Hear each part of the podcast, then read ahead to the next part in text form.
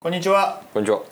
えーマーケターズライフハックシーズン2の第5回をお届けしようと思います、えー今日もですね私宮崎と二田貝です。はいお二人でお二人とか言っちゃい いんだな二人で二人でいきたいと思いますはい、えー、っとですねシーズン2はフューチャートデイインスティチュートが毎年出している年次レポートの中からえーこれから来るであるテクノロジーを紹介しています、はい今日はですねトレンドナンバー216から218までまあ3つ一緒になってるんですけども、はいタイトルがですね「コーポレート・サステイナビリティ」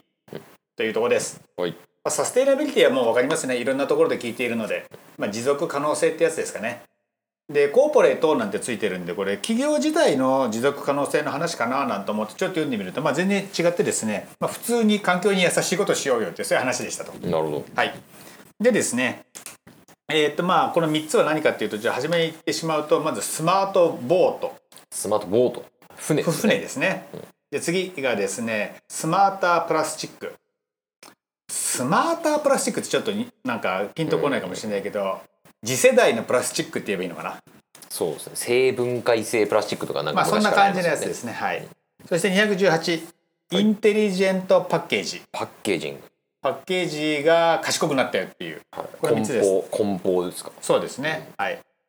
でまあなんでこのトピックを持ってきたかというとですね、まあ今8月なんですけど、まあ、暑いじゃないですか。はい。僕が子供だった30年前と比べるとですね明らかにやっぱ暑いなとなるほど。やっぱなんか地球になんか起こってるなっていう感じが、をみんな持ってると思うんですよね、このサステイナビリティっていうところがですねじゃあ今ちょっと話すにはいいトピックなんじゃないかなと思って持ってきた次第でございますなるほど。はいちなみにこれのアージェンシー的なやつはは、いでこれれはですね、えっとアージェンシー的に言うとえっと結構高いですねアクトナウに入ってまアクすかトらね、ナウですね今すぐ行動ですよ。でねこれ面白いのが、うんこの年次レポートに載ってる、まあ、テクノロジーでいっぱいあるんだけど、うん今年初登場っていうのは実はあんまりないんだよね、はい300個ぐらいあるうちの多分50個ぐらいなんでねはい。そのうちの一つがこれですファーストイヤーオンザリストへえ。本当だ初。登場にもかかわらず「アクトナウっていうのはなんか、うん。去年までこの財団の人何やってるんだよっていう感じがしますけど確かに気が付かなかったんですかっていう感じなんですが確かに。でも確かに去年ぐらいから特にプラスチックのことって言われるようになりましたからねそうですね。世の中でうん。はいあのーまあいいか。これ何番からいきますか。 216からいきましょうか最初から、あそんであと最初にちょっとお断りしておくと、えー第4回までは、まあ、やっぱどちらかというとなんかデジタルテクノロジーっぽいことを僕たち話してきたじゃないですかそうですね。今回はねちょっと違います、うんあんまデジタルテクノロジーっぽい話はないです、うんなのでこの「フューチャートゥデイの年次レポートにはデジタルテクノロジーじゃないテクノロジーも載ってるんだよというのもちょっとね知ってもらおうかなというそんな意味もありますな今日るはねはいじゃあ216スマートボートスマートボート。賢い船っていうやつですね、でこれ見ると僕よく知らなかったんですけど、うんやっぱ海運ってすごいエネルギーを使っていて、うん。かつ二酸化炭素も出してるんだなっていうことをですね、うん。えー知りましたそんなことらしいですでまあそれどうにかせにはいかんということでですね、うんシルバーストリームテクノロジーズはい。っていうとこが作った、えー船はい。がなんか面白くて、うんなんだこれはバブルを発生させて、うん。えーそれによってですねなんでバブルを発生させると、えーフューエルセーブあの燃料が僕知ってますセーよブ。できるか知らないんですけどえな知ってんのすごいね、僕あの一応大学ではメカニカルエンジニアリングそうなのはいの専攻でしたじのゃあでぜひぜひ。あのですね、はい船って、の船体はこう鉄でできてるじゃないですか。そうですね。はい。で鉄でできているものをこう水の上に浮かべて、うんでそれを、えーエンジンで前に進むように、えっとそうですねなんかフィンみたいなやつつけて、こう扇風機みたいなやつつけてこう、はいやるわけですけどあの新しいうちは、うん船が新しいうちは、その船の底うん。がすべすべなんですよ。うんうん。だからバーって前にどんどん進めるんですよ。でも船って使っていくと、うん富士壺とかつくんですよ。ああなんかそうらしいね。そうだね。で結果、うんあのボコボコの船になるんですよねうん。なるほど。使っていくうちに。でその結果あのボコボコになると水の抵抗が増しちゃってうん。なるほど。使っていくごとに、あの効率が悪くなっちゃほうほう。でまあそもそもなぜそういうのがあるかっていうともう、自然の流れでついちゃうんでん仕方ないんで,、うんうんでこれに対して今まで昔からやってきたことは藤壺を落とすっていうのをひたすらやってたんですよ、うんうん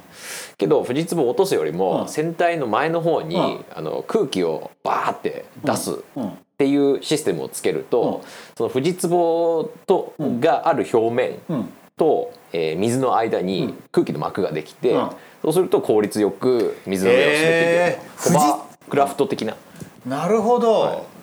っていうことらしいんですよ。これ相棒が似たがい君でよかったいやいやいや そうじゃなかったら多分ねこれ説明できなかったですよこれそういうことなんだ僕聞いたのうんこれ大学の時なんでもう10年ぐらい前なんですよ。あそうなんそれが今更出てきたそれもファーストイヤーオンザリストですからね、まあ、おそらくなんですけど、うん僕が聞いた時はうんまだ実験段階とか、うんそういうので商業化されてなかったってことなのかなと思っていて、まなるほどあ、結構大学の先生って先進的なことも話すじゃないですか、っなるほどねていうことなのかなと思ったんですけどね。なるほどねうんわかりました、まあ、それがいよいよじゃあ実用化でアクトナウだからねそうですねんということなんで、えでエナジーセービングということではい、まあマーケターとしてはねこういうのをやっぱり世間にアピールしていく役割なんですかねきっとそうですね、うんうちの会社は環境に優しいことしてるよと、ん他で買うんじゃなくてっていう、まあ、そういうつながりなんでしょうねだから、マーケターが注目すべきトレンドとして入ってるんじゃないかななんていうふうに思いますなるほどなるほどねうーんわかりましたはいじゃあ次えーっとスマートプラスチックプラスチックス、はいこれもまあプラスチックもさっきもちょっと言ってましたけどなんかいろんなプラスチックがうんいろんな企業が開発していて、まあ、要するに、えーっとまあ、例えば土に帰るとか、そういうやつですよね。で、まあ、そんな話がいくつか載っていますと。でここでちょっと面白いなと思うのはオオリジンマテリアルズっていう会社があってですねこここの会社はプラスチックを普通は、えーっと石油から作るんですけど、うんそうではなくこの会社はえっとおがくずはい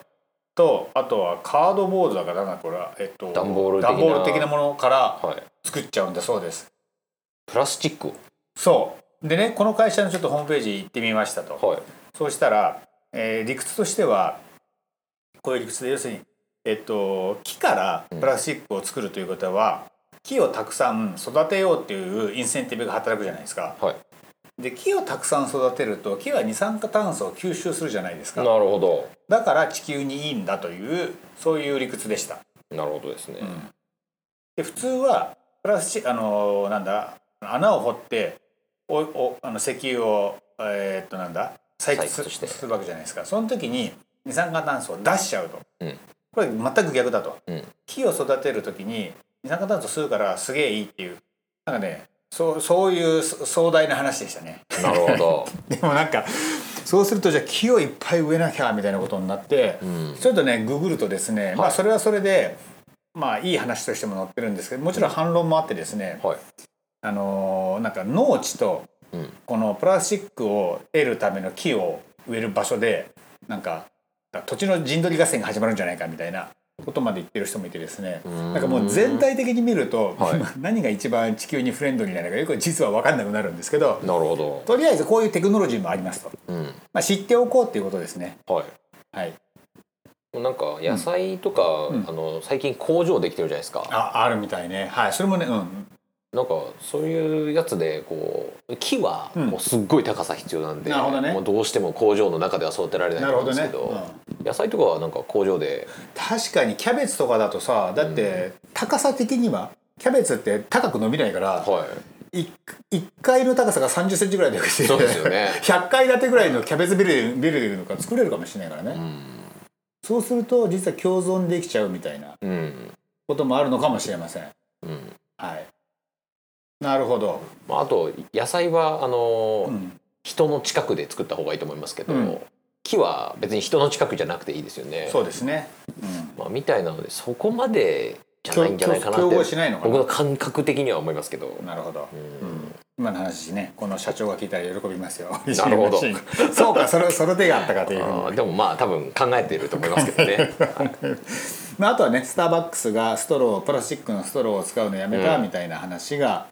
載ってますね、はい そういえばこの前、はいあのカフェ行ったら、はい紙ストロー出てきた時あったじゃなあいりでますしたね新宿のね、かはういん、あれすぐふにゃふにゃになりましたよね早く飲まなきゃっていう ふにゃふにゃになりましたね確かにね、はいあれやっぱりちょっとな使い勝手的にはうん、他でも出てきた時ありますいや俺あそこだけ今ら僕他で体も験し一たのは回だけ出てきたことあるなと思ってああれだ、この前フィジー行ってきたんですけどああそうですね、はフィい、ジーであのーホテルについてるバーでうんカクテル頼んだら、紙ストローでしたね、あそうなんだ、はやっぱそういうさわざわざフィジーまで行く人っていうのは多分お金持ちでそういう意識高い系の人が行くからい、そうしてんじゃないのかなあーなるほどあるいはフィジーに焼却施設があんまないからもう結構僕たちなんかにももっと切羽詰まってるとかね、うんうんまあ、今日本もスターバックスは結構こうハイブランド的な感じで売り出せてるじゃないですか、うんまあ、だから結構早くこうアク,、うんアクトナウって感じになってんじゃないかなと思うんですけど、うんなんか他にそういうので対応すべきところって言ったらルノワールとかですかねまあそうねまあプうんなんかその人ベースで見た時に、うんえーこういうのにセンシティブな人が、まあ、仮にうんハイステータスな人だとすると、うんまあ、そういうところからまあ対応していくんだろうなみたいなうんでなんかこれ次のあのにもつながるんですけど、インテリジェントパッケージングみたいなうんやつもなんか、えーサミットとかライフっていうところよりは、成城石井とかの方がなんかこうまずそこから行くんだろうね最初に行くのかなみたいな、うんとか思ったんですけそこどからでもじわじわ広がっていくのかなどうなんだろうんうでもやっぱり価格がさボトルネックの一つなんだろうねそうですよね。で俺思うんだけどさよくあの新製品が新しい製品が出たりすると、うんあのお金持ちとか、まあ、ちょっとお金に余裕がある人とかがまず買ってさうん試すじゃないですか、はいでそのフィードバックを受けてメーカーが次の製品を出す、うんうんでかつ低価格で出す、みたいなことをやっていくわけでしょ、なんかこれってさお金持ちあるいは新しいもの好きがなんか世の中のために未然に切ってるみたいな話かなと思ってですね、そうですね、うんだからプラスチックもプラスチックも多分同じでこういうちょっと先進的な人たちが初めちょっと高くてもいいやうんっていうことでスタバとかで使い始めると大量生産が始まりどんどん安くなり、で世の中に浸透していくみたいなそんなかな感じなのかななんて思ってますうね。ん、なんかなんだっけイギリスでは高貴な人ほど果たさなくてはいけなああ、い、えー役割があるとか言ってノノブレス・オブリジェってはいいうはいか、はいはいあれイギイギリスなんですかあれイギリスが発祥の言葉らしいですよ。へえだからイギリスの貴族はいはただ高貴なだけじゃなくてそのちゃんと役割を負っているっていう自覚があったっうんていうことなんですけど、うんなんかあれだだから、えーアーリーアダプターの前ってなんて言うんだっけえーっと前あとあの グラフあるじゃないですか、はいはいはいはいアーリーアダプターキャズムを超えるかキャズムどうかのみたいなイノベーターっていうのが一番最あーは初いはいはいあそうかイノベーターが最初にいるんですそねうそう、うん、だからイノベーターは実は僕ノブレス・オブリージェみたいなことをうん世の中に対してやってるんじゃないのかなというね新しいもの好きそうですねなんそていれうふうにそれは思っちゃいますあの僕もその位置にいたいなと思いつつ、そこまであの使えるお金がない のであのなかなかいけないんですけどぜひお金ある方はどんどん新しいものを新しいものを買って試していただいてフィードバックしてということをでアーリーアダプターにこうなる僕 らを 助けてくださいみたいなそうですねははい、で次えーっとインテリジェントパッケージはいですね、まあ、賢いパッケージということで、まあ、載っているのがある温度になると自動的に開くパッケージとか、んあとはですねこれ本当なのかと思うんですけど食べられるパッケージとか、書いてなまんすかねそういうのを開発している企業はあるっていうことですね、うん食べられるパッケージもさどどうなんだろうねなんかどうしたら食べられるなんか時間が経ったら食べられるようになるのか温度が上がったら食べられるようになるのか、なんかここに書いてあるやつは、僕面白いなと思ったんですけど、えっ、と今ウミガメとかがよく、うあの袋食べちゃうみたいなのあるじゃないですか、うんあるあるうんでそれを食べられるものにしうようんみたいなことが いう政治として書かれてて、まあ、それはちょっと頭いいかなみたいな分かった人間は食べなくても、はい他の動物が食べられるもので作るっていうのはありかもしれそうないいうね、ことですよね。まあ、成分解性プラスチックと多分同じような考え方だと思うんですけど、なるほどそのなんて言うんでしょう。まあ、言い方悪くするとスカベンジャー的なもの にうんちゃんと分解してもらおうみたいな考え方と一緒なのかなと。うんなるほどね、まあ、そんなのを開発してる会社がいくつかあってそうです温度が高くなると自動的に開くうん、惣菜とかあと何が載ってたかなあとは今言ったウミガメだよねウミガメの餌になるような成分はい。とか、あとこれ欲しいなと思ったんですけど、超疎水性の、んえーあ被膜が塗ってあるカップ。カップ、うん洗わなくていいっていうそう全然汚れないと汚れないっていうもうなんか水とかもね 普通のコップに注いだだけでもこぼれちゃうじゃないですか、どう せだったら超疎水性の方にしといた方がまあ汚れなくていいですよねねでもこういうのどうなんだろうね全くさ汚れないお皿とかもしできたら、はい多分普通の人はなんか塗ってやるんじゃねえかと思ってはい体に悪いもんじゃねえかと思って使うのやめようかなって、まずなりそうだよねうんそれはラガードな人たちうんだから、まあ、アーリーアダプターあるいはその前だからえっと、先なんつったっけえーイノベーターでイすノかベーターかイノベーターイノベーターの人がそのお皿を使っていろいろ食べてはい健康に害はないことを証明してくれるとどんどんどんどん世の中に広がっていくかなとそうですねいうことですね。まあ、食べも食器じゃなくてもなんか使いどころはありそうな感じはしますけどねなんかどういうもんだろう。あのちょっと前まで、うあのよく光触媒うんを使っうんた壁とかうんっていうのがなんか壁こう外壁ですね、うんえっと、家の外壁とかうにん光触媒のやつ塗っとくと、うんえー光触媒って確かタンパク質を分解するとか、うんなんかそういう汚れを分解するみたいなうん機能があるんですよ。うんで、えっと、壁に家の壁に塗っとくと、まあ、1年ぐらい経ってから、あの太陽の光が常に当たってるわけじゃないですか、壁ってう。んでなんでこう表面に分解された汚れがついてるらしいんですよ。うんだから水で洗い流せば、へーなんかすぐ全部汚れが落ちちゃうみえたいー、な。なるほど。うんっていうのがあったと思うんですけど、うんまあ、みたいな、うんあのちょっと汚れつくんだよなここうんみたいなところに超疎水性膜あったらなんか汚れなくていいんじゃないかなみたいな。なるほど。まあ壁全部もうそれで作っちゃうみたいな。はいはいはいまあもちろんここはパッケージングについて書かれてるところではあるんですけど、ううんん。看板とかあそうっすね、看板いいじゃないですか看板とか汚れちゃう看板とかね、うんありますから、確かにまあいろいろあるんじゃないかなと思います。うんというわけでちょっと今日はですね、第4回までまでとはちょっと趣向を変えてですね、全然デジタルじゃない、うんテクノロジーをですね、え紹介してみました。はいはい。ちょっとさっきノブレス・オブリージュっていう話が出たんで、あの思い出した話していいですか、どうぞ。あの今ネットフリックスでやってる、うん。えーザ・グレート・ハックス」っていう、うんテレビドキュメンタリーみたいなやつがあるんですけど、うんそれあのやってる取り扱ってる内容が、うん Facebook の,、うんあの情報個人情報漏洩みたいな事件が2年ぐらい前にあったじゃないですか、はいうんあれあのあれで有名になったというか、うん悪名高くなった、うケンブリッジ・アナリティカっていう会社の、はいえー人がうんどんなふうに、うんあの事件で、うんえっと、その関係者たちうんが、えーこういう証言をしていったとか、うんうんえー社長はやっぱり悪いやつだったんじゃないかうんみたいなやつがこう2時間にわたってうんやられてるやつなんですけど、なんかケンブリッジ・アナリティカっていう会社自体は、あのすごく頭のいい会社だと思うんですよね。あのデータを使ってんマーケティングをして、トランプ政権が勝てるようにしようぐらいのことができちゃうっていうことだと思うんですけど、ただあのすごい頭の切れる人たちには、まあ、それに相応する